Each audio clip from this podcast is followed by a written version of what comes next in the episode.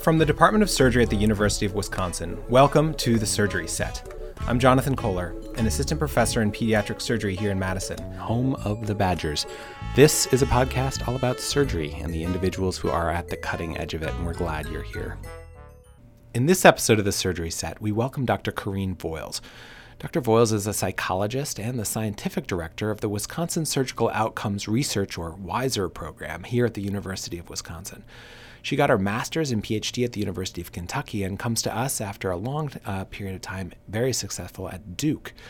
One area of her research interest is in developing and evaluating behavioral interventions for primary and secondary prevention of cardiovascular disease.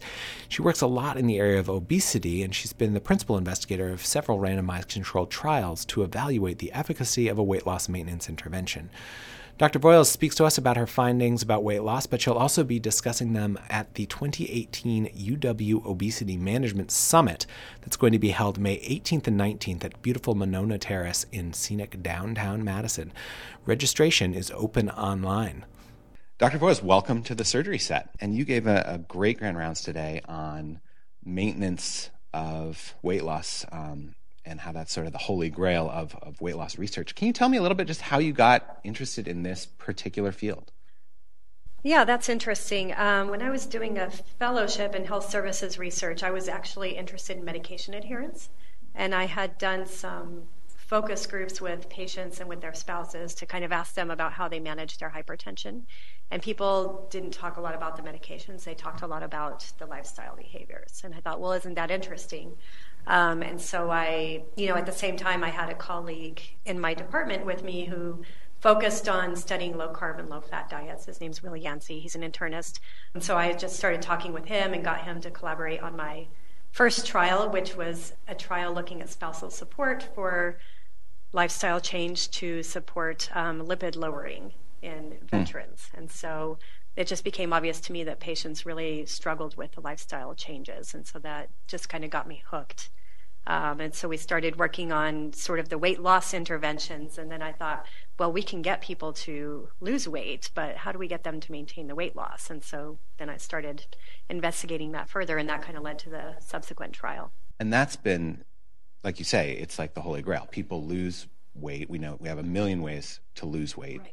And no great effective strategies to keep the weight off. I know there was a, a paper I, that came out that got a lot of sort of popular press about looking at biggest loser participants. Mm-hmm. So this incredibly selected group of people who've been under a microscope. Yes. And even there, they can't rely, they don't all reliably, you know, keep the weight off. That's right. Even if you're a reality show participant on camera with trainers and everything. Yeah, well, one of the things that's interesting to me is, I mean, when we're in a weight loss intervention, we're being monitored kind of externally. Like we've got, you know, other group participants egging us on. We've got the interventionist. There's a lot of external accountability. And I think when we move into the maintenance phase, we're often alone and all of that goes away. And so I think we really need to think about training patients to have the skills to do this on their own and find a replacement for those different things. And so, some of the th- things I talk about in, I have a conceptual model that distinguishes initiation and maintenance. And one of the things I talk about, for example, is the social support component. Social support is so important, but when when you're engaging in weight loss, you've got that around you. You've got people who are also trying to lose weight. You've got the interventionist saying, good job, and you know, all those things. And then when you go off on your own, you don't have that. And so I'm trying to get people to think about identifying someone in their network, for example, who can serve that role and still kind of keep that going. Also, when you think about a weight loss intervention, um, there's the accountability for your your outcomes in terms of you might be asked to track your diet, and then the dietitian looks it over and gives you feedback, or you know you weigh in each time, and so somebody else is prompting you to kind of monitor your behavior. Um, and again, when you go into maintenance, you have to do that on your own. So we are really trying to explicitly get patients to think about like you have to do this on your own now. This is going to be a shift for you. Um, and actually, the way I got this idea, interestingly, was from talking many years ago to a good friend of mine who's a therapist. Hmm.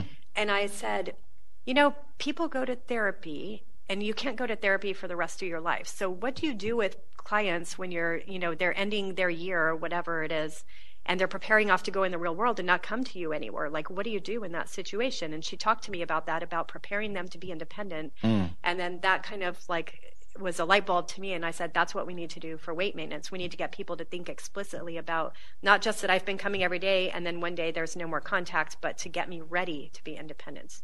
You think of weight loss as like those before and after pictures that you see in like a magazine, right? Like mm-hmm. someone's very obese and then like there's a picture and they're like in a size 2 and they're so happy, but like there's no after after. Right. Right? And yes. the reality is that like you creep back towards that before. Yes, yes. Unless you do some of the things that, that you talked about. And you've developed a, a bunch of interventions around this.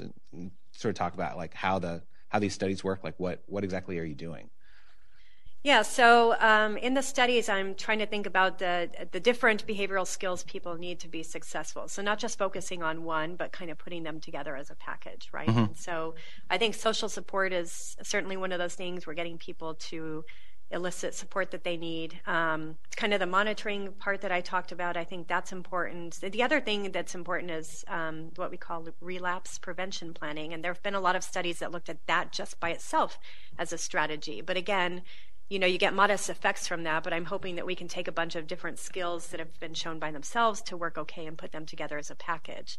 And I think, you know, most importantly is not just trying to put these in a package, but to put it in a package that can be disseminated widely and not require people to come to really frequent in person sessions because people might be motivated and able to do that for a few months but if you ask them to do that for the rest of their lives which is you know they might need intervention for the rest of their lives they're not going to do that mm-hmm. so again how can we train them to be independent but also how can we follow them up in a way so they're they're going to receive ongoing contact but maybe not as frequent and not as burdensome it's it's sort of tapered, right? Like yes. you start with very frequent interventions with phone calls and group based classes that people attend, and then it sort of goes from weekly to every other week to monthly or yeah it starts out off. yeah every two weeks to monthly to every two weeks and so again the idea being like initially we're going to train you in these skills that we think are important for maintenance and you need some frequent practice and you need feedback on those as you you know, try them out and see how they work for you. But eventually you should get more skilled with it.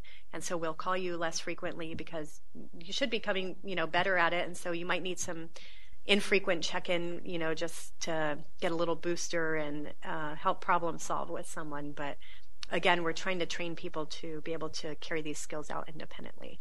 I was really struck in your talk. You talk about how when you actually look at, at this panel of patients that you got, people who had lost weight and then you know they'd lost enough weight that they could be measured regaining it and they reported their calories and the but you know the people who were in the intervention versus not there was like no difference in their self-reported calories there was no difference in their self-reported activity but there was a difference in their weight regain so so even though you couldn't actually measure what it was that they were doing differently something was different that's right. And I think this is a common problem we run into with weight loss studies self reported outcomes of behavior. Um, you know, there are people who are spending their entire careers trying to figure out better ways to do that.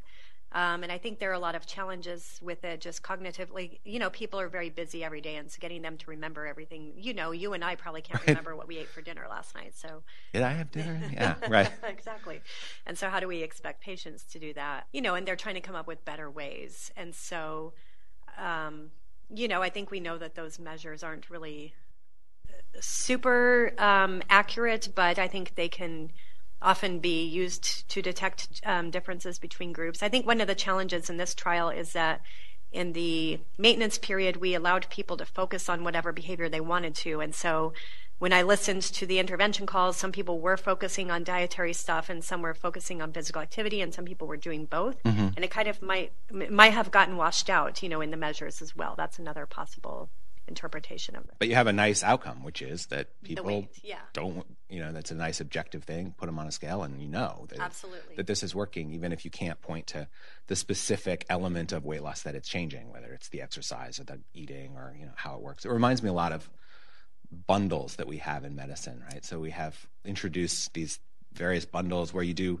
15 different things and you, you never really know which ones are affecting things. And if, but you know that if you start taking things out, it, it stops working. Like there's some sort of synergy that goes on in, you know, in a black box. And it's less important that you understand exactly what's happening mechanistically within that box, and more important that like what's coming out on the other side is the the outcome you you're after. That's right. Yeah. Yeah, we look for the outcome and if you see a difference in outcome, maybe you can start kind of dismantling it and figuring out what causes that. But, you know, should you start out going step by step and maybe never getting to the place where you affect the outcome? So you can take either approach. Yeah.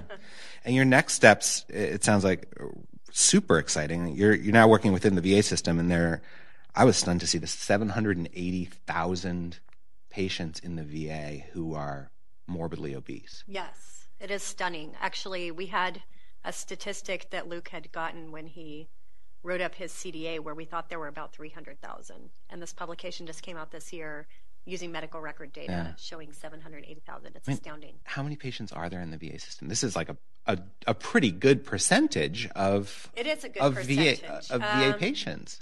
I'm trying to remember the exact number, but I mean this was you know this is about 15 or 16 percent yeah. of the patients. So amazing. Despite that, the VA does you know on their 780,000 obese patients, they do 450 bariatric surgery operations a year. It's like taking its time getting started as a modality for weight loss in the in the VA, lagging a bit what's happening in, in the community. And those patients have the same problem, right? Like they, bariatric patients, bariatric surgery patients, you know, have dramatic weight loss immediately after surgery, and then they start regaining. And so your your next step is is looking at at that population. Yes, and actually, it's interesting because in you know we've people in the VA have evaluated outcomes of bariatric surgery patients. They actually seem to be a little bit better than in the community, mm. but there's a lot of because there are so few patients who get the surgery. There's a real selection process going on. So right. I've heard you know one of the surgeons say that he he gets to cherry pick his patients. Mm-hmm. You know, so they they have a lot of requirements for them to even get to the point where they can get surgery, and so they're they're a pretty selective bunch, and so they they tend to do a little bit better than in the community where you can just get it if you pay for it. Right. Um, but nonetheless, you know, when you talk to the patients, when you talk to the surgeons, they certainly feel that regain is an issue. Yeah, I mean, even if you're getting to pick the one in two thousand patients who qualify for bariatric surgery, like. so it's a, it's a, probably a great study population to study, right? Maybe they're a little bit more motivated. They're a little bit more willing to engage in these, you know, yeah, durability so. studies. We hope so. yeah. yeah. Very cool. And what's sort of the timeline for that? Like how how long till we we see how this is working in that population? Too long, unfortunately. It takes so long to apply for funding and do these studies. But our, our goal is to apply for a fully powered efficacy study um, in June, and then, you know, by the time that gets conducted, we're talking five years down the line. Okay. Unfortunately, but I think, you know, even though we're waiting for results, I think you know when you conduct these studies and you listen to the calls with patients, you certainly feel and you know that some patients are getting a benefit from it. Mm-hmm. So that even, you know, while you're waiting for the results, it's you get a lot of feedback along the way and get very excited when you hear, you know, a patient just saying how important these calls are and how good the dietitian is and working with them and you hear them making changes. And so that's really rewarding. Yeah, hopefully that in five years, if not before, then we can use that data to make the case. And you say that like what we really need to do is we need to start paying for behavioral interventions and not just medical interventions because this intervention that you did cost $350 to you know per patient to to implement and is providing this durable benefit that we haven't figured out a way to do before. Right. Yeah. yeah. I think absolutely we need to figure out a way for to pay for this treatment. I think if we we could make the business case for it and kind of calculate the long term what is the cost of you know being obese we know that and regaining weight and then what if you you know had a, a, really good interventionist who's not too expensive deliver intervention to prevent that weight gain i think you know the the case is probably there to be made it doesn't take much medical intervention to to meet that threshold of what your, your interventions right. have cost. Yeah. yeah. and there are, there are people who are, can be specially trained to do these things. We don't need physicians. We don't um, you know, nurses certainly can do the sorts of things, but we don't have to have the most expensive interventionists. We should save you all for, you know, the the surgeries and the other things, the medical interventions. This holistic approach that you know you sort of know in your core matters, you know, and it's yeah. it's really cool to be seeing the numbers put to it and and making the case. Yeah. Awesome. Well, thank you so much again for joining us. Definitely, uh, if you're listening to this, you should check check out Dr. Voils's talk uh, on the website, and it'll be linked off the podcast page, surgery.wisc.edu slash podcast. Thanks so much. Thank you, Jonathan. We hope you enjoyed this episode. Next time on the surgery set, we've got a very special heavy hitters episode. I'll be talking to doctors Heather Logghe and Susan Pitt, among the biggest names in the women in surgery movement. Heather Logghe, who got her undergrad degree here at UW, started the I Look Like a Surgeon hashtag in 2015. And one year ago, our own Susan Pitt was inspired by a New Yorker cover photo to create a showcase of photos of women in the operating room. Photos that have become viral sensations celebrating women surgeons across the globe. We discuss how the I Look Like a Surgeon and New Yorker OR Cover Challenge movements grew online and continue to reach tens of millions of people on social media. This one is unmissable. See you there.